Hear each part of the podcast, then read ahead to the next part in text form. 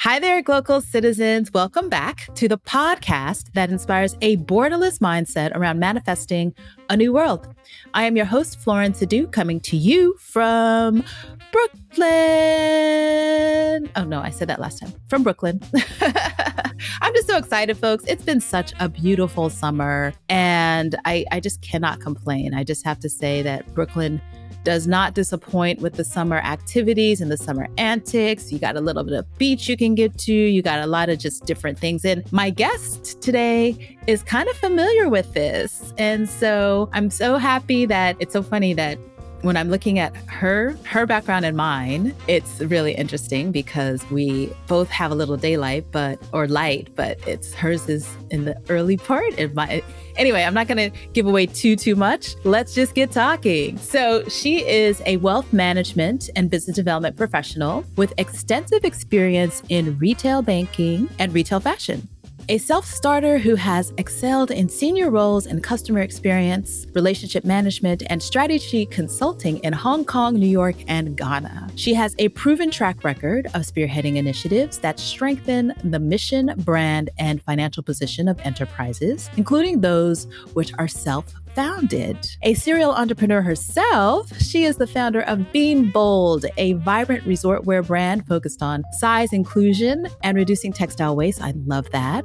She is also founder of Global Identity Partners, a coaching and retail business consultancy. Her passion for travel has taken her to 76 countries across six continents. Again, a stamped and sealed Glocal citizen, folks. So, although she enjoys seeing much of the world, she has a strong connection to the African continent, having visited 26 countries and frequently travels there. That's where we met. As she puts it on her Audraverse platform, this probably explains why her ideal meal would be jollof rice wrapped in a roti with some dim sum on the side. Audra Gordon, welcome to the podcast. Oh, thank you so much for having me. Thank yes, you. yes, welcome. I'm so happy to host you. So let's get started. The suspense is building with the audience. Where are you from? Where are you local? And what is your craft? Yes, so I am from the Caribbean islands of St. Vincent and the Grenadines. I grew up in Brooklyn, New York, and I've been an expat living in Hong Kong for almost 12 years. So wow. I would say, yeah. yeah. So right now, Hong Kong is home for me, but I feel um, local here in Hong Kong. Like I said, it's been 12 years since I've made this home. Also, New York, Brooklyn, and um, St. Vincent, but I also feel a bit local in Ghana as well. Mm. I've spent quite a bit of time mm. there. Mm-hmm. So I feel like at home when I come to Ghana. So I feel like there's so many places. Which is good. I mean, that's the way I think of a generation of people who are borderless. You know, that's why I always say a borderless mindset because that is what the world is nowadays. We are borderless. Exactly. yes. Okay. So, what is your craft? Yes, so I am the founder of Beam Bold, and we are a vibrant fashion brand for women and girls. So I focus on size inclusion and reducing textile waste. So again, the focus is on, you know, doing a lot of customization. So I'm diverting waste from the landfill, but creating pieces that are vibrant and just happy colors that evokes joy. So that's um, my brand, which is a career transition from banking, where I spent most of my career, and um, you know took a career break and uh, decided to follow my passion after a solo journey across Africa by road. So that's mm. my journey. Mm. I traveled across Africa for six months, but I've been traveling across the continent since 2010. But 2017, I spent six months and traveled across mostly West Africa. I covered three Southern African countries during that trip, and that's where the brand idea was born. So mm. my heart is in mm. Africa yeah. I, I, really like that. So then, how then do you find yourself?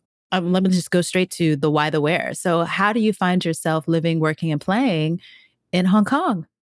Yeah, so as I started traveling around the world, I knew I wanted to have an international career. I never considered Hong Kong at all. I thought I, at that time I was with HSBC, you know, it's a global bank. Our headquarters was in London, and I thought London would be a great transition. There's no language barrier. So again, I had a lot of exposure to expats coming into the US because I was a relationship manager and I got to do a lot of client onboarding and, you know, help clients with their financial, all of their financial life really. As I started traveling, I felt like it's time for me to move abroad. I felt like I was single. It was time for me to move. And I reached out to this guy on LinkedIn. I had never met him before, but he was a black American living in Hong Kong. And this is why representation matters, right? When I saw his, he added me on LinkedIn and I reached out to him in true Audra fashion. I said, hi, I would love to chat with you about how you transitioned from HSBC New York to Hong Kong. And he said, oh, you're in luck. I'm in New York for two weeks. Let's meet up. And Oh, it was wow. just a random, Wow. Yeah. wow. Okay. Random connection. And I had a wedding in DC. He had to see his kids in Florida. So we didn't have a chance to meet in person, but we chatted on the phone and all the preconceived notions you have about language and culture. You know, he said, Oh, you'll be fine. Everyone speaks English. And, you know, he had already lived in Tokyo for a couple of years and then he was in Hong Kong for about four years. And when I saw someone again who looks like me doing this, and I felt like if he can do it, I can do it too. And that's what inspired me. And I saw a role to manage the international team at the head office at HSBC. I posted for it, had one phone interview, and they offered me the opportunity to move to Hong Kong. So that was 2011. I had never been to Asia. I had already seen a bit of South America, a bit of Africa, a bit of Europe, but never ever Asia. And I packed up my entire life, furniture in tow, and showed up in Hong Kong in 2011. I knew from day one I'll be here for a very long time. know, in Hong Kong. Really? Wow. From day one. Yes, I, I went to networking events and Uh-huh. met so many great people. We're just globally minded, and I just felt like this is my place. I felt like you know I love the weather. You know, it was October; it's very humid in the summer, but because I hate winter so much, like Yeah. I felt like I don't complain about you know the summer heat here, but you know October weather, the fall is perfect time to be in Hong Kong, and I just landed at the best time. You know, I left New York where it was already cold in October, and Yeah. it was Yeah. summer here. I, I just love the weather, and you know, I just met great people, and you had people. Uh, just so much to do in Hong Kong, you know. So I'll share a bit more about why I, I love Hong Kong. But you know, you have hiking, you have beautiful beaches. There's so much to do, which most most people don't think of Hong Kong. Uh, you know, you think of a concrete jungle, but there's so much greenery. There's so much to do here. So I quite like it, and it's a hub to see the rest of Asia and the rest of the world as well. So. You know, so that's why I chose it to become home. I like it. I like it. Okay. So you've been there now almost 11 years, almost 12 years. Almost, yeah. And and so mm-hmm. tell us a little bit more about your Hong Kong. So where exactly is your local Hong Kong? Like what is that? What and have you moved around? Like have you, are you like a true like Hong Kong what are they Hong Kongese? What are they what are they Hong Konger, I guess. Hong Konger? Okay, okay, okay. Yeah, so I actually, well, I've, I literally just moved um, uh, two weeks ago. I Oh in- wow. Okay. yeah, I stayed in the same flat for eleven years, which everyone kept saying, "Why haven't you moved?" You know, but I, I like um, Wan Chai. When I first moved to Hong Kong um, in 2011, a lot of expats were living in central or in mid levels, and I just felt like that was more of a con- concrete jungle. Yeah. But I lived in Wan Chai because you had a bit of you know blend with locals, and again, I wanted to have an immersive experience in Hong Kong and not just be with expats. Mhm. And that's why I chose, I'm still in the city center. So, you know, it's two stops from- the city center. So yeah, I lived there for, you know, 11 and a half years. Yeah, now I'm staying in uh, Causeway Bay at the moment. So, Yeah, what you call it? Cos Causeway uh, Bay? Causeway, Causeway Bay. Causeway Bay. Oh, okay. And then the first place was Wan Chao? Wan Chai, one, Wan Chai. It's chai. just one over. It's like a 10 minute walk away. So yeah, Uh-huh. I, I, it's like I said, it's city center still. It's on Hong Kong Islands. Most people don't realize Hong Kong, it's 200 and something islands, but obviously a lot of the expats live on Hong Kong Island, which is like the main island. And then you have Kowloon side, which is across, kind of like going to Brooklyn from Manhattan. And uh, we have a lot of, you know, smaller islands where you can, you know, go to beaches and, you know, just kind of hang out. So I quite like spending time at the beach and, you know, I love Yeah. camping. So I love going camping. I have proper camping gear and spend, you know, sometimes like a few days at the at the beach, wake up to, you know, the sounds of crashing waves. Like I just love, you know, camping. Everyone kept saying, What are you doing at camping? And I said, I, I love it. I mean, pe- it's very peaceful. I'm in nature. I really Yeah. enjoy it. So Yeah, I do too, actually. I, yeah, I do too. It's yeah, it's um I've never done beach camping. I've only done like mountain wilderness, but I can imagine the beach is as nice. It is, it is. I have really great photos or videos of like the sunrise. Like I really have Nice. Really enjoyed it. You know, so it's a great experience. Yeah. Okay, okay. So it is summer there now too, right? It is. It is. Yes, it is. yes, so we have the same seasons as the US. It stays warmer a bit later. So it will start getting a bit cooler in November. And we have very Hmm. short winters. Winters are not that cold. Like, Yeah. you know, it's kind of spring weather. We probably have like one week where it drops a little bit, but you know, the weather in Hong Kong is amazing. So okay, you know, okay, yeah, okay. So let's let's go back across the oceans. Yeah, and and let's let's get a sense of the Audra that is an island uh, island lady, and how growing up, you know, you were in the islands and in Brooklyn, and then kind of became this global person. Tell us more about your inspiration, where you're from, what your background's like. Sure. So, as I mentioned, I was born in St. Vincent and the Grenadines and grew up there until I was 13. So, my grand, I grew up with my grandmother who was a seamstress.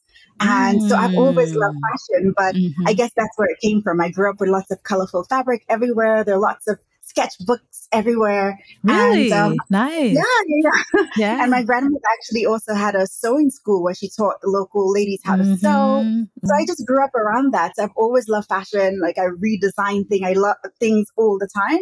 And I moved to New York at 13 and literally like a few years later, I started working for a few American fashion brands. So again, I've always oh. loved fashion.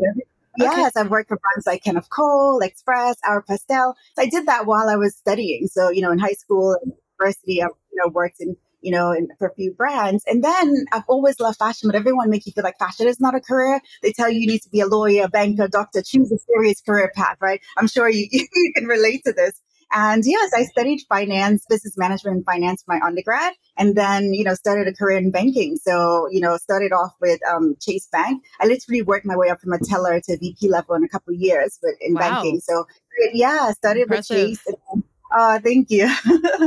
and then HSBC recruited me for their management training program. So I rotated across the different departments of the bank, credit, trade service, business lending. And because I truly love people, I love connecting, I became a relationship manager for high net worth clients. Mm. So again, you know. I had clients all around the world. So obviously, you know, a lot of them had moved to the US, but we I had a lot of international clients as well. So I handled all aspects of their financial life. I was fully licensed. I handled investment, insurance, you know, client onboarding, lending, you know, mortgages, just about everything. So I was the point of contact for clients. So I did that, you know, for almost six years. I started off in Park Slope in Brooklyn. My first year as a relationship manager, I was like, uh, I think I finished the fourth out of like 35 RMs and got promoted to, you know, to Manhattan. So I moved to Union Square and then to the meatpacking district and where I was promoted to a senior relationship manager and to a VP level, you know, with the bank. So yeah, it was a really great experience for me. And, but I felt like after a while, I can close my eyes and do my job. Like I felt like I wasn't challenged. I was essentially in the same role, but, you know, kept yeah. being moved within markets. So I felt like,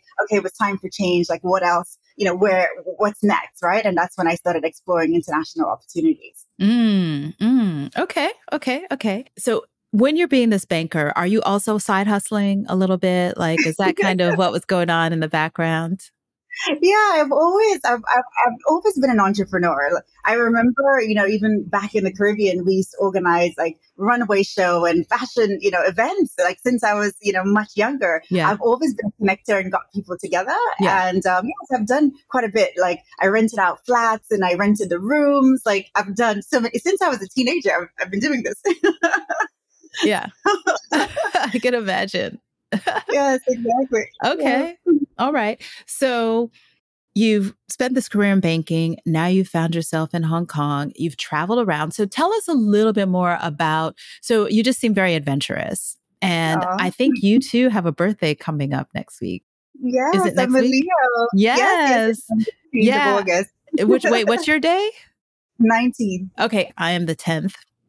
10th. Yes, yes. yes. I always remember. Yes, exactly. exactly. So just kind of in that the the the mind of the Leo with the flare and the sun and the, all that wonderful just energy that we have. I'm curious about then moving to Hong Kong and kind of finding an entrepreneurial spirit there because that's it's another country right it's easy to do it at home right in the us et cetera et cetera but in terms of being an entrepreneur in another country how does that happen and how does that work Right. So I took a career break. So I led the team here in Hong Kong uh, for two years. Uh, we built an international team from scratch where we were looking after the expats in Hong Kong. So these are clients who have at least a million Hong Kong and above. So we handle, you know, I led that team that handled client onboarding, mortgages, um, credit cards, all of that, um, you know, all of those products. Like I led that team, but I did that for two years. And I've always wanted to do an MBA. I felt like at that point, I felt like I wanted to make an impact. I felt like, you know, I was telling wealthy people what to do with their money, but I kept saying that I feel like there's more. I feel like I could be doing more. And then I started exploring an MBA. I, I explored, you know, I met with the head of admissions at INSEAD. I met with the team here at HKUST. And I thought, you know what, maybe it's time for me to take a break and, you know, pursue an MBA full time. And I applied. And initially I applied as a part-time applicant. And I thought I'll continue working and, you know, I'll, I'll do the MBA on the side. And then when I got in, well, uh, midway through application, I, I, just thought, you know what? No, I will do a full time program and take that break, right? Okay. And I did, and and I only applied to one MBA program. I only applied to HKUST. I got in, and um, so I started there. That was 2013, and I did a one year in Hong Kong, and I had the summer off. And, you know, all of my classmates that were looking to, you know, to apply at the big banks for internship. And I felt like I had already had a lot of banking experience and I'd already started traveling in Africa. I had done, you know, quite a bit of countries in East Africa from Kenya, you know, all the way down to South Africa, you know, back in um, 2012. But at that point, I had done a course on China Africa relations, and I felt like I wanted to understand how business is done in Africa. Everyone kept talking about the growth in Africa, and like I said, this is 2014, and I felt like it's time for me to, you know, to go back to the continent. I felt like I could go back to the bank and you know any of the banks and, and get a role, but I felt like I, I'm very curious about Africa and I want to go go there and understand how business is done. So I went on, I saw a program on CNN on African Voices and I saw a Ghanaian lady and I just reached out to her again in true Audra fashion. I said, Hi, I'm an MBA student. I would love to help you with business development, business strategy. Ah. A, yeah, I uh-huh. booked a one way flight to Ghana, which they gave me such a tough time at the airport. They were like, You cannot have a one way flight to Ghana. I said, Guys, I'm not staying. Like, I'm just going for the summer, but I, I, I wanted to keep my options open, you know, to travel across the continent before I headed back to Hong Kong. And yeah, so then I, like I said, I booked that one way flight. I ended up not working with this lady because she got selected for the YALI program. So she oh, went to ah, okay, okay, okay, okay. Yeah. yeah. And then you know, I came there and, you know, networked and you know met a few people and you know worked for a couple companies while i was there and then traveled around the region like i, I traveled to uh, senegal and then to ethiopia on my way back and then i exchanged at london business school so i was at lbs for half of a year so mm. I have a hmm. alumni status from both universities. Nice. And came back to Hong Kong. And two days after graduation, I went back to Africa. I felt like, you know, my heart is on the continent. I need to figure out what can I do between Asia and Africa. And I traveled, you know, I, at that point I did Nigeria, I went to Kenya again. And again, just trying to connect with people on the continent and figure out, you know, what can I do in Asia that benefits the continent? And that's when I set up my first business. And so that was Global Identity Partners. So I was helping a lot of clients with sourcing products from China, you know, just connecting suppliers with um, businesses on the continent. So I was doing that for a while, but it, it, it, was very time consuming. And because it was me by myself doing it, I was spending a lot of time doing research and a lot of the projects may not come to fruition. And again, it was me doing free research. I felt like I needed to either change the business model. And that's what led me to going back to the continent and spending six months, you know, traveling across the continent. Mm, okay. Got it. Got it. Got it. So, so I mean, you, you bring up a very good point in terms of how to develop business to be profitable in Africa, right? Like, because I think that is one of the challenges that many people who are trying to find a new home in Africa face. It's like, well, how do I actually come there and and make money? So yeah. so you are you are kind of in that value chain of like really trying to kind of figure that out. So in your working and, and analyzing businesses, what would you say was kind of the number one challenge that these companies were facing and, and trying to trying to build themselves and, and get started or grow? Yes, I, I, met with quite a few companies, and a lot. Well, one of the challenge, obviously, a lot of um, production was done out of the continent, right? So trying to source, you know, products, you know, whether from China or other countries, just having the right connection, uh, you know, being able to facilitate trade, like in terms of, you know, banking transaction, you know, trans transmitting, you know, currency across borders Right, you know, just so the functions. Mm. Exactly. So these are things I was able to facilitate in terms of, you know, helping them be that middleman to help them, you know, find a supplier, vet the process uh, to make sure that, you know, these are legitimate, legitimate companies. Like I heard so many stories about, you know, sending payments and never receiving their products mm. and, you know, stuff like that. So I wanted to be that that middleman between that will help you know facilitate the process for them And like I said, I did that for a little while. And then I came back and I said, you know what? I need to find, you know, companies who really need someone on the ground and, you know, have the, the assets to be able to, you know, to hire me to do that. And that's why I came back. And tw- end of 2016, I came back and I spent six months and I traveled across, um, you know, West, mostly West Africa. I covered also Angola, Namibia, and Botswana as well during that trip. You know, I, I covered most of West Africa solo and by road, and I stayed with local families every step along the way. I covered 15 new countries while I was there. Wow. Yeah, and that was a life changing journey, and that's imagine. where my brand idea was born. Yeah. yeah, I can imagine. So, first of all, how did you determine that the road was the best way to make this journey? Oh, right. was it? So, yeah, I mean, yeah, so that's uh, it's a big challenge in Africa connectivity between the countries uh, by flight. One is very expensive, and some places that you have to travel to the Middle East and to come back to you know uh, countries in Africa. So I felt like you know what, like why not go by road? And you know, uh, so I learned about the set, um, the sept-place, you know, like the cars that you mm-hmm. share. And I learned, you know, so again, I took vans, you know, buses, I even took a motorbike with my suitcase in the back from Guinea to Guinea Bissau for seven hours. And again, what? Seven hours on a motorbike?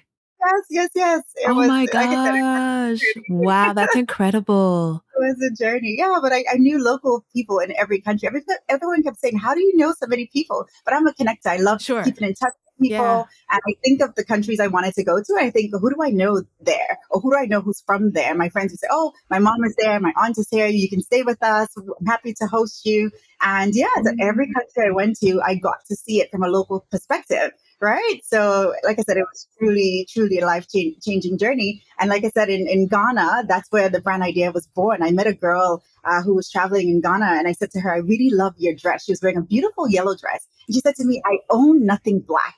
I said, What do you mean? She said, There's nothing black in my wardrobe, not a black shoe, not a black purse, absolutely nothing black. And I said to her, I really love color. I've always, you know, I feel like I come alive in color. But when I was in banking, I felt like I had to conform to the corporate world. That it was black or gray or navy. And I just said, someone should create a brand for people who love color. And again, I know there are brands like Benetton that, you know, focus around, center around color, but I felt like it wasn't what I imagined in terms of like very flowy pieces for holiday and I just thought someone should do it, but I didn't know then that that someone would be me, right? Yeah. Yeah. wow. Um, okay, so so you got your inspiration. So you take this epic road trip, and you've gone to all of these countries that have these really rich textile histories. So I'm I'm assuming that was a little bit of kind of, you know, in your thinking like how do I think about which textiles to use? How do I think about, you know, the dyeing, all those techniques, right? And so you're coming from banking but now and but you have fashion in your background. So then you get back to Hong Kong and you're thinking, okay, I'm by the factory to the world. so so and and so you're not a designer, but you definitely are stylish. So then how how so the idea came to you, how did you make manifest? Right. So as I traveled throughout the continent, I keep I kept buying fabric and I was just making a few things. I find local tailors. Like I remember in the Gambia, I, I met a lady and you know she was a seamstress. And again, every country I would just buy fabric and say, "Oh, I have an idea because you make this for me." Right. And then I started posting a bit more because I I felt like that journey. I didn't post much because I wanted to have you know an experience where I can have conversation, not feel like I'm intruding in someone's face with a camera. I wanted to have private conversations. So I didn't really share much. And then a lot of people come saying, oh, you're doing a disservice because you're not really sharing your journey, you know, across the continent. And again, I want more people to travel to Africa. And I felt like the first step in investing in the continent is traveling there and connecting with the people and understanding what the gaps are, you know, how to, you know, make an impact on the continent. So I felt like, okay, I've been, you know, seeing so many countries and I want to, you know, inspire more people to, to come to the continent. Why not share a bit more of the journey? So that's when I started posting a, a bit more. And, and people started responding to the pieces I will, I will share. And I came back and I just thought, you know what? Let me explore this. So I went into Sham Shui Po, which is the garment district of Hong Kong, and I just started, you know, feeling different fabric. I knew I wanted, again, I, I, I like the, the vibrancy of the Ankara, but for me, I wanted something a bit more flowy and, you know, with a softer touch. So I was trying to figure out, you know, what fabric I would use. And I met a lady in, in, in the market. I said, Oh, can you help me translate? Because in that area, some of the local shop owners didn't really speak much English. So I wanted her to help me. And we started chatting. I said, oh, I'm thinking of starting a brand. Do you know a factory I can reach out to? And she gave me one contact in, in China. And I showed up there literally with a translation app because I don't speak Mandarin at all. Like I can say Cantonese phrases because in Hong Kong, you know, the, the language is uh, Cantonese is mostly spoken here. Like a lot of people speak Mandarin as well, but in mainland, it's Mandarin, right? So I literally showed up with a translation app I got on a train to North Shenzhen and I showed up at a factory and I had four pieces of fabric. You know, I knew from day one I wanted these are the brand colors. And I met this guy and, you know, he was running a factory there, Stanley. And he said, Oh, where are you from? I said, I'm from the Caribbean. He said, I lived in the Caribbean. I set up a denim factory in Haiti 30 years what? ago. What? Exactly. Wow. I was so shocked. Exactly. And he said he met his ex-wife there. They're still in Dominican Dominican Republic. And you know, we totally connected. And you know, Stanley believed in me from day one. I said, This is my idea. I'm looking to, you know, develop some original prints. And, you know, so this is what I'm looking to do. And he said, Oh, I'm happy to help you. So this is how my first production was done there with Stanley. And, you know, so he's a huge part of the brand journey, which, you know, most recently he passed, um, you know, from cancer. Oh, and so the next collection would be called the Stanley collection because, you know, he was such a huge part of the brand, you know, but like I said, Stanley held my hand throughout the entire process. And I came back to Hong Kong. I had a pop-up event. Um, so this is November 2018. I launched, you know, the brand. So from day one, I knew I wanted to be size and height inclusive, but I, I didn't have a lot of knowledge around the impact of textile waste. Because of my sourcing days, a friend in Ghana connected me with one of her friends in South Africa who was doing a project on textile waste in Africa. And again, this is, I was already working on the brand, but I hadn't launched yet. I was still in the research phases of figuring out, you know, fabric and all that stuff. And I had this conversation with this girl, and she said, Oh, can you help us source machinery to deal with the textile waste problem in Africa? So, again, I knew there was a lot of waste because of fast fashion, but I, I didn't realize how large, you know, the impact. And I started doing more research on the East African countries that came together to ban secondhand clothes. Because again, a lot of people think that, you know, you're donating clothing and it goes to people who need it, but a majority of this get sold in bales and the people on the continent don't know what they're getting until they open the bales and more than 40 50% of it goes to the landfill right? And, and african countries cannot export their products if they don't accept the secondhand clothes which is not their waste right? So this triggered me. So i felt like I've loved the continent. I stayed with local families every step along the way and i felt like they were dumping this clothing in my backyard so I said, how do mm, I make a mm, difference? Mm-hmm, design mm-hmm. so the pieces don't end up in the landfill? So this was my motivation from, you know, from day one. I felt like, okay, how do I, you know, design with this in mind? So you increase the life of the pieces, but instead of mass producing or having, you know, a lot of inventory, I thought if I can customize pieces where it's personalized to you, it's your perfect size, your perfect length, but it also allows you to adjust it if you gain or lose weight. I thought this was one way of diverting the clothing waste from going to Africa and that's what I did. You know, nice, nice, yeah. I, th- mm-hmm. I think there's a we we have a kinship in that regard because my first so when I was deciding to go to Africa and, and live in Ghana, the first thing I did was start to kind of explore what can I do that's a small business, you know, just quick, quick, quick. And at, at the time, I had a ton of friends who were having kids, so I was looking at the little dresses in the markets, and you know, they're cheapy or whatever. I was like, these are cute though. I could actually, you know, create a brand. So I did create a brand called Beck and Bee. Which oh, means, oh, really? yeah, which means, um, so it's Beck and Bee. It's it's dresses that grow with your girl, and so similarly, the idea is that that this is a dress. So basically, the the bodice is is the elastic kind of bodice, my favorite type of dress from my childhood, and then different different sleeves like, you know, straps, ties, that kind of thing, and different skirts. So that this, with the same concept of like, you know, kids grow so fast, you'll buy something and they can't wear it. So this is a dress that could literally take you from being an infant at least to three and then from there on. So I, I feel you on that. And I kudos to you for, you know, making this custom idea for adults because I was like, well, what do you have for adults? I'm like, that's not me. I just want the little girls to be happy, you know, that's it. And so, and it really, it warmed my heart to see like girls put the dresses on and spin. Yes. And yes, so yes. that's so that's one of the features of I, I of your dresses. They're so flowy, they're spin. And so so yeah, I love that. So nice to see the kids, you know. Yeah. Yeah. So you you've had some measure of success because you actually were at Fashion Week here in New York, right? Yes, yes. So shortly after uh-huh. launching the collection, I yeah. received an email. We love your brand. Can you come to New York for Fashion Week? So I, I did the runway with Flying Solo, which was um, a collective of independent designers. Nice. And that was Feb- February 2019. I, I showcased in New York. I got a few magazine features came back and I launched the kids collection because I initially started off with just adults. And then a lot of moms started asking, can you make mm-hmm. matching pieces for kids? Mm. And, you know, I thought, okay, let's explore this. And then so I'm doing a matching mommy and me, but again, all vibrant colors.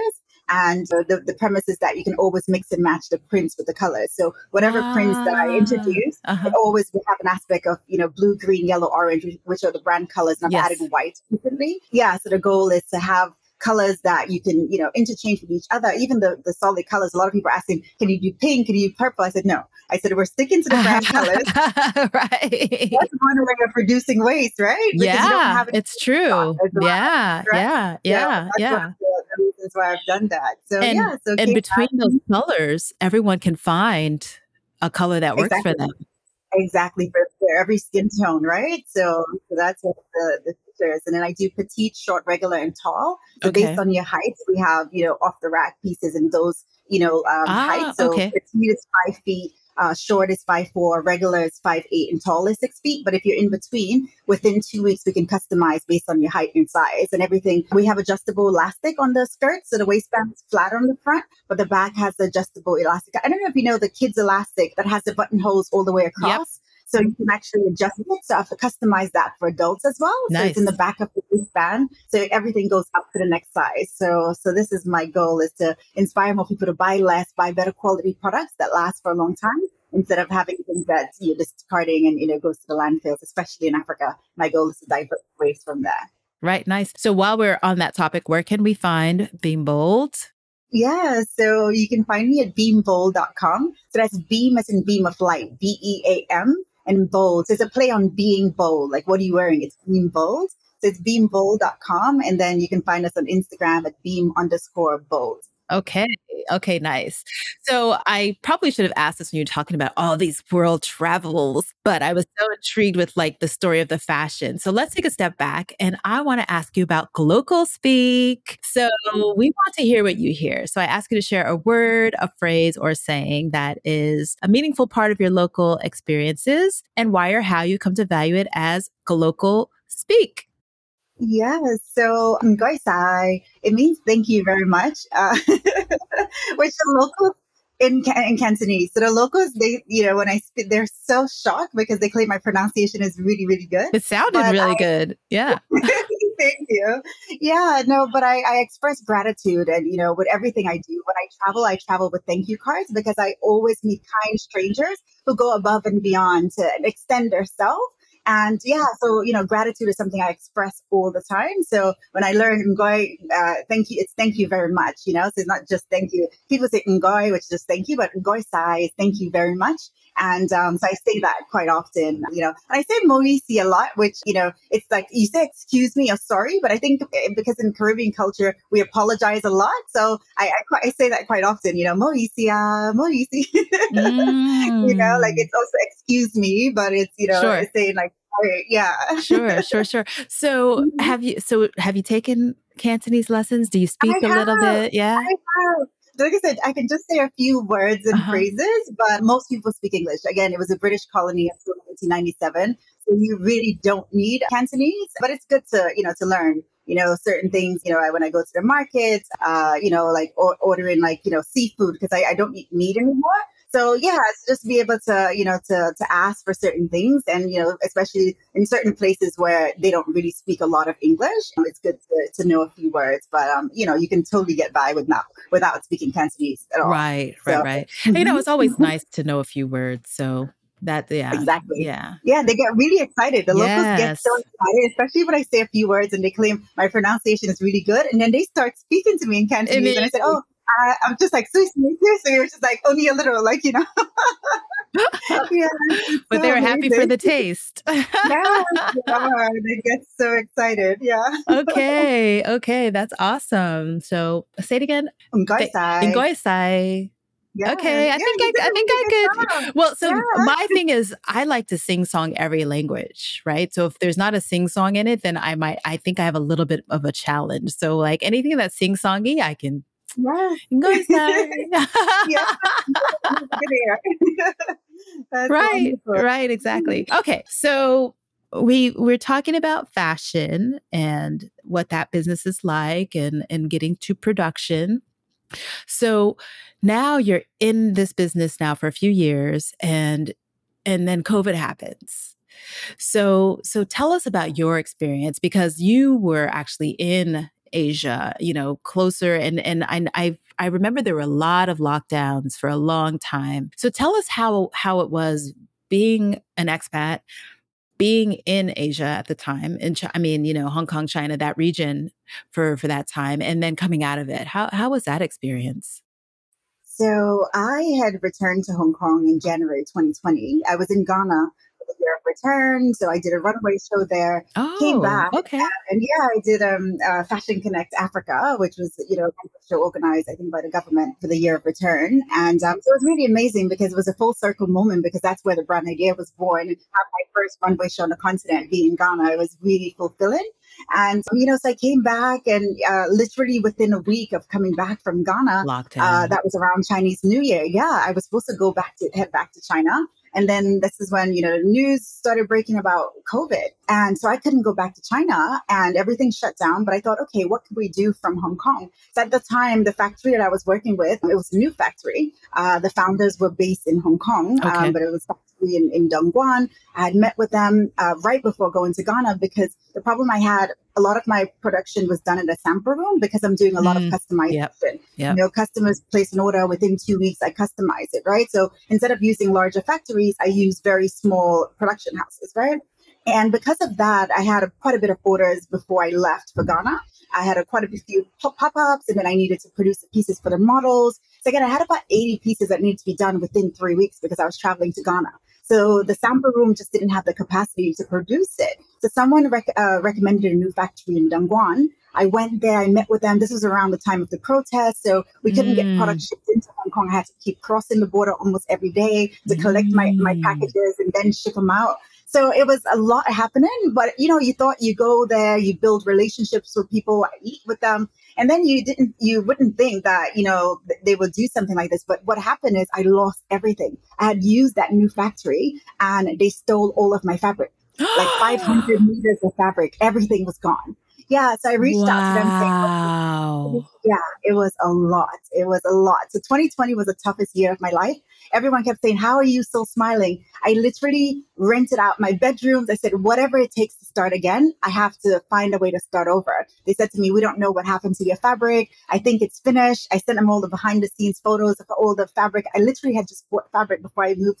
I left for Ghana. Wow. And they said, uh, eventually they blocked me. So it was a 2020 was the Wow. year of my life. But when you find something that you're passionate about, Yeah. giving up is not an option. Yeah. I had clients who re- reach out to me. One lady, she said, My husband lost his job. We're moving back to Italy, but can I have a matching rainbow skirt for my daughter before I go? So these are customers that make me know Yeah. that giving up is not an option. And I was very transparent with my clients. Yeah. I let them know the good thing is I had one roll of each of the, the printed fabric at the fabric suppliers. At least I had the prints, but I had no more solid colors. Sure. And when clients will make an order, I was very transparent. I said, okay, we have the prints, but no solid. And this is what transpired. And they were like, we're happy to wait. So, so Oh, many customers yeah, pre-ordered and they yeah. understood. And that's how I got things up and running again. It was, like I said, a tough, tough journey. And the borders was, were closed between Hong Kong and China for three years. I literally went back for the first time in March of 2023. We hadn't, uh, you know, been able to go at all for three years. So that's why, like I said, they took advantage of that. So the bottleneck for me was now that a lot of the smaller factories closed down, I had no one to handle production. I even tried to move production to Hong Kong. It just didn't work out. The price Mm. point just didn't work because again, I wanted to keep the price point reasonable. Sure. But now hired staff in China. So I have a full-time sewer, I have a pattern maker in China. Mhm. So um, I can keep production going and uh, continue with customization and work on product development and all that stuff. So that's one of the reasons why I needed to get back there and you know to look after my staff and figure out you know um, facilities and stuff like that, and you know create new partnerships with new suppliers and stuff like that. So again, it's so much happening, but it's been me by myself running the entire operations. Like I'm handling production, quality control, design, social media. So I've had a few interns who came in to help. Uh, but I'm now at the point where a lot of people are reaching out to me, uh, asking, you know, uh, I guess they're looking to invest in the brand. I haven't taken on any investment at all. So I'm still, you know, trying to figure out what's the way forward with that and what that will, would look like now that I'm looking to go into new markets. Like I've done a pop up in Singapore, which went really, really well. And I think Singapore is a great market as well. It's warm all year round there. So I'm going back in November for a huge event called Boutiques Fair. They have it twice a year. So again, in the next, I'm um, trying to get into Australia. So moving across, mm. you know, mm. globally, um, you know, trying to find stockers in the US as well. Uh, so yeah, so it's a lot to be done, but you know, just working on a strategy for distribution uh, globally at the moment. Right, right, right. So do you find that having more of a boutique brand is to your advantage now in particular? Yes, I, I think um, because I, I, can give the the one on one attention or the service to the clients. Again, service means a, a, lot to me. I love connecting with clients. Like one of my favorite things to do is pop ups, right? And again, if you know we can scale, and and we do have the ability to scale because a lot of pieces are adjustable. Again, and we have so many options. So there's a company in, in, in Europe who recently reached out to me saying, Oh, we're a distributor. We love your brand. We can help you distribute your products in, in, in Europe. But again, for me, it's finding the right partners uh, to be able to scale. But I think, you know, working with just doing pop ups at the moment, I'm, I'm now uh, trying to have like a showroom where people can actually come and see what styles and I can take their measurements and you know where you know they know what style suits their their body shape and stuff like that. So this touch point is very important, but I felt like, you know, I wanted to kind of take the steps to be, be, be able to understand my clients because again, my ideal clients are girl moms. So which are women who have kids, uh, girls who are, you know, under seven, I would say. That's when you do the, matching pieces. And then women who face challenges finding their size and, and length, right? So whether society tell you you're too tall, you're too short, you're too curvy, these are my ideal customers. Yes, we have, you know, pieces for regular, you know, people who are average heights or, you know, sizes. But for me, my ideal customers are those people whose pain points we cannot find clothing. We cannot walk into a shop and find pieces that I that I love. And you know that was one of my pain points as well. Like I'm five nine, and finding a maxi dress in Asia has been a challenge. And I wanted mm. women to you know to be able to mm. solve that. You mm-hmm, know, and um, mm-hmm. that's one of the reasons why I launched Beam Bold. Yeah, you know, I would say you know what I love about being in Ghana, and you know when I come back, like most of my wardrobe is custom. Yes. like and even now most of my wardrobe because I live this endless summer lifestyle. So so most of my dresses I come and people are like, "Oh, that's great. Where'd you get um, it's made for me."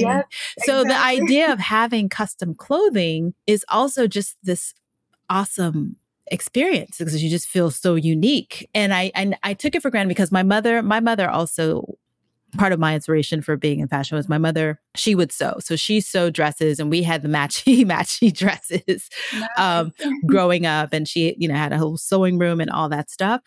And so just the the culture of being in that kind of environment just kind of is is just empowering, I think. So especially for women. So I, I, think you're doing you're definitely on the right track. And for little girls to to experience that, I think that was part of what was stuck in me was that as a little girl, I had dresses that were made just for me as well. Right. So so yeah, yeah. Yeah. So so when you think about the next five years for you, and then I'll get to my mindset hack. The next five years for you. What what does it look like for being bold? What does it look like for your global partners? Yes. So, um, so the goal is to expand globally for the brand. You know, to hire a few people to be able to help me with social media. You know, uh, strategies. Again, I have a lot of experience in so many different areas, but I felt like I can focus more on the storytelling for the brand and partnerships and business development and you know and have other people help with different aspects of the business, right? So I don't need to wear every single hat in the business.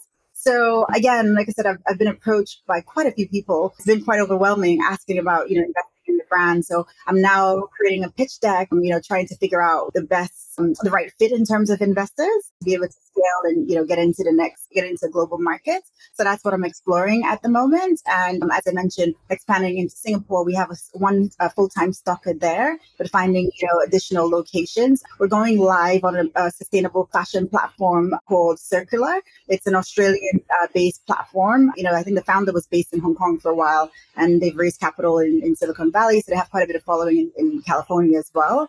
So it'll be great to you know to partner with other brands that are you know doing really great things and focus on sustainability. Right? We've just launched on a platform called Something Good in Singapore as well you know so that's um you know focus on fashion and jewelry and yeah so the goal is to you know scale get you know continue getting feedback i'm looking for artists to collaborate with on new prints specifically i would love you know african or caribbean artists to help me design new prints that incorporate the brand colors because i do digital printing for all of the fabric less water and energy waste uh, so it was important you know to have the right partners to collaborate because i want the pieces to feel like wearable art right? It's just when you walk, you glide, you know, and you just see the flowy pieces and, you know, so finding the right partners to collaborate with to design prints and looking at taking on some interns at the moment as well whether you know social media journalism students because i definitely would like love to write more about the impact textile waste and share the brand journey so um, you know finding students who need the work experience and where i can mentor them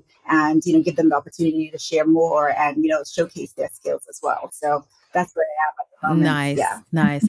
So I'm curious about the textile waste piece of the puzzle, and like what would be your your biggest wish for fashion brands in in that space and in that thought right. So i definitely well i think brands in general should buy um you know to produce less right? Because again you know they produce a huge in huge quantities because the cost is much lower. But th- no one's really thinking about the impact of the people who are actually on the continent who have to deal with you know the clothing going to the landfill or going ended up in, in, in beaches right? So I, I want brands to you know to focus on you know natural fibers and you know not following trends you know for me i design very um, timeless design that's versatile and you know can be styled many different ways and i think if brands you know uh, focus on you know creating quality products and not just what's on trend and you know how do I produce it for the, the lowest cost where you're just thinking about your margin and not thinking about the impact to the planet. Uh, I think this is one one of the messages I want to send. Is like how do we buy better quality? But you know it, the onus is on the brands to produce better quality. But if we're not buying it then you know uh, they will stop producing it right? So right right. So i guess it it's a truly economic challenge. You know i guess the the fast fashion came because similar to fast food like what people can afford is what people are to what they're to mass produce. And so i guess inequality is at the core of all of this still Absolutely, absolutely. But I always say if you save and buy one thing that lasts for a long time instead of you know buying mul- multiple things because it's on trend and you can afford it at this price point, I, I think right. you know that's the mindset shift, right? Sure. Do I have something that lasts? You know, because my maxi skirts, you can wear this 10, 20 years from now. You know, you can adjust the size if your weight changes, and you know you have something that works, right? So this this is the goal to really change the mindset Right. I, I, like that you brought that up because then I want to ask you about your own mindset hack.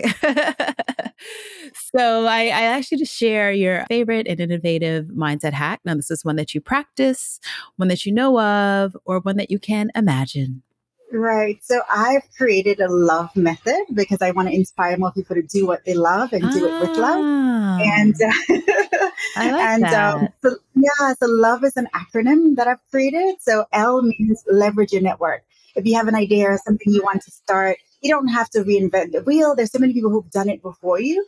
Who is in your network who you can reach out to? Friends of friends family of friends who can help you reduce the amount of steps to get to that place right? So you start with your network. Always overcome the fear. Too many people are too afraid to get started or other people project their fear onto you so you just don't get started so you have to overcome that fear to get started and v is validate the idea which is starting small i literally launched the brand with five items and iterated right a lot of expats wanted larger sizes and the locals were still too short and added the, the petite length so again do you have a viable product that people actually want to buy, right? So keep starting small. And E is expand through partnership. how do we create strategic partnership where we both can benefit and we both can scale, you know, and grow together. So that's my love method. I said, do what you love, but do it with love. Right? I love that. I and I love love. Love is one of my favorite words. Yes. And my favorite feeling. It's just yes. you know, it's it's just that that thing. So wow, I like that. The love method. Oh, hey. Leverage, overcome, validate, mm-hmm. and expand through partnership. Mm-hmm. Okay, nice, nice, nice. So we've we've talked a little bit about what you do in your leisure, camping, and and kind of getting around town and travel. But you know, aside from the Beam Bold Audra, who is yeah. Audra when she's not working, you know? So we like to ask a few questions about what do you do in your time? So are you a reader? Are you a watcher? Are you a listener? Or, and so what are some of your favorite reads, watches, or listens? Yes, I'm a avid reader. But right now, I've been listening to more audiobooks. Oh, okay. I'm a huge fan of Audible. Yeah, me too. And, mm-hmm. um, yeah, I don't really watch. Um, I don't really have the time to watch any series or anything like that. But one of my favorite books is the big, the Big Leap. The Big Leap. Yeah, yeah, yeah. It's by um, uh, Gay Hendricks.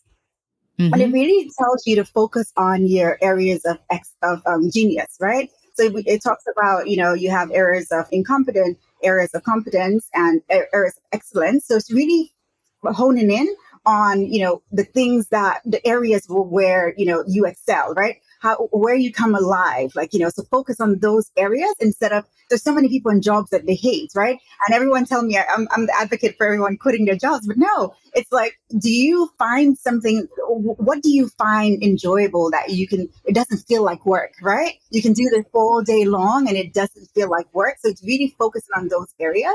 And even if you have a nine to five like you know do you get up early you know two hours a day or you know go to bed a bit later so you can focus on something you're really passionate about right mm-hmm. so that's why i really love the book it really you know teaches you about the different areas and really understanding yourself right what do you enjoy right? So I really, really love that book, you know. nice. The Big Leap. Um, okay. The Big Leap. Yeah, yeah, yeah.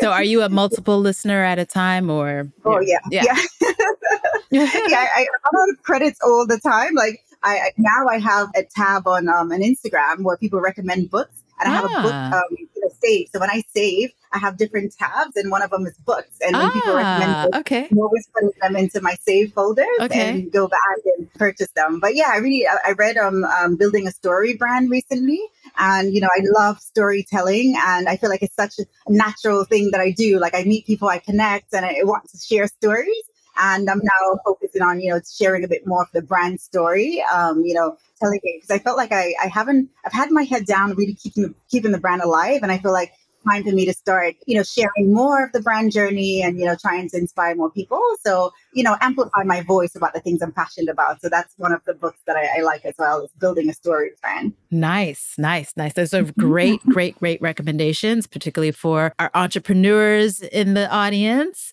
Wow, this has been so much fun. I feel like it's just like flown by, right? yeah, yeah. So before before we go, do you have any last thoughts that you'd like to share with the audience? I would love to, you know, inspire more people to find connection. I found like even, you know, doing um, COVID, a lot of us were, you know, quite isolated. But for me, I got on Zoom calls. I would send everyone a link and, you know, I love connecting. And I find, you know, so reach out to people who are in, you know, similar industry or, you know, people who are doing something that you aspire to do and don't be afraid. For me, the worst can happen, someone doesn't respond, but it's okay. You reach out to someone else. So, eh, like I said, a lot of what I've done could not have been possible if I didn't have the courage to reach out to someone. And I want to inspire more people to send a message, you know, send a DM. I speak, people reach out to me all the time and I respond and I get on a call.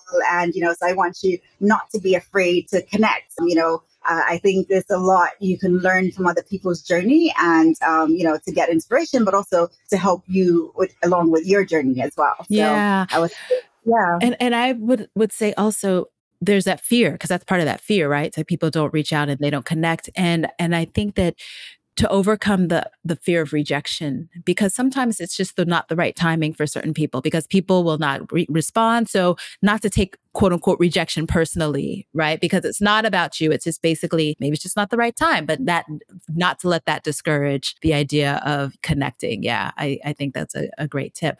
I wanted to just ask you in all of your travels in Africa, I know you love Ghana, but what's a, a great takeaway that you would want to share about traveling through the regions, like, you know, from west to east to south? Right. So, like I said, uh, Africa is my favorite continent. I love, you know, the people I meet. I love the food, the culture. I, I quite like, you know, just being there. I felt, I, I feel at peace at home on the continent. I want people, especially, well, a lot of people, even who are living on the continent, haven't explored the continent, right? And again, you have all these barriers that we talked about, you know, um, the challenges of, you know, flying, you know, throughout the continent. But, you know, just get on a bus. Like when, you know, I, I wrote on Audraverse and I was writing a bit, bit about my Africa journey, someone wrote to me and said, because I read your blog, I, I had never left my country before and I got on a bus and I went to the neighboring country. So again, you know, you know, it doesn't have to be luxurious. Um, you know, you get in a trotro, you get in, you know, in a step plus, get on the bus and, you know, you go and explore the continent. I feel like the continent has so much to offer and we just need to, you know, have the courage to go and explore and, and to appreciate it, right? Like you meet people that are, I've never seen another country in Africa or I'm from this particular country, but I haven't gone, you know, throughout the region. And I, I, I want to inspire you to see it's such a beautiful continent. And, you know, we all come together, explore it, and then, you know, see how do we make an impact in countries yeah. that, you know, that needs it. How do right? we reclaim so, ourselves, basically? Yeah. Yeah. If we don't yeah, know ourselves, yeah. we can't reclaim ourselves. So Absolutely. Yeah. Absolutely. Yeah. Yeah. Well, Audra, this has been so wonderful. Thank you for joining me. And I wish you all the best on your day that's just starting. Yes, yes, 9 a.m. here in Hong Kong. Right. So yeah. Night has fallen. Night has fallen in, in New York. So I love this. I love the 12 hour, the day night. It's just, it's just such a treat. So this is great. I would love to come and see you in Hong Kong, but I think I'm probably going to see you in Ghana before then. Probably. Yes. Yeah. I hope to you soon. And, you know, I'm happy to host you when you come to Hong Kong. Oh, so, yay. Yeah. Thank you. so before yeah. we sign off, you, you already mentioned being bold. Um, where else can we find you? Is there any other any other socials that you want to share? Yes. Uh, so my personal social is Audraverse, which is Audra's Universe. So uh, A U D R A V E R S E. So I have a, a, my blog is Audraverse, and also my Instagram is Audraverse, and then the brand is Beam Bold, Beam underscore Bold. Nice, yeah. nice, nice, nice. All right, Glocal Citizens, this has been another episode of the podcast. You can catch us Tuesdays with new episodes at glocalcitizenspod.com or wherever you get your podcasts, Apple, Google, Spotify. Leave us a review. It helps others find great content on the internet. And until next time, bye for now.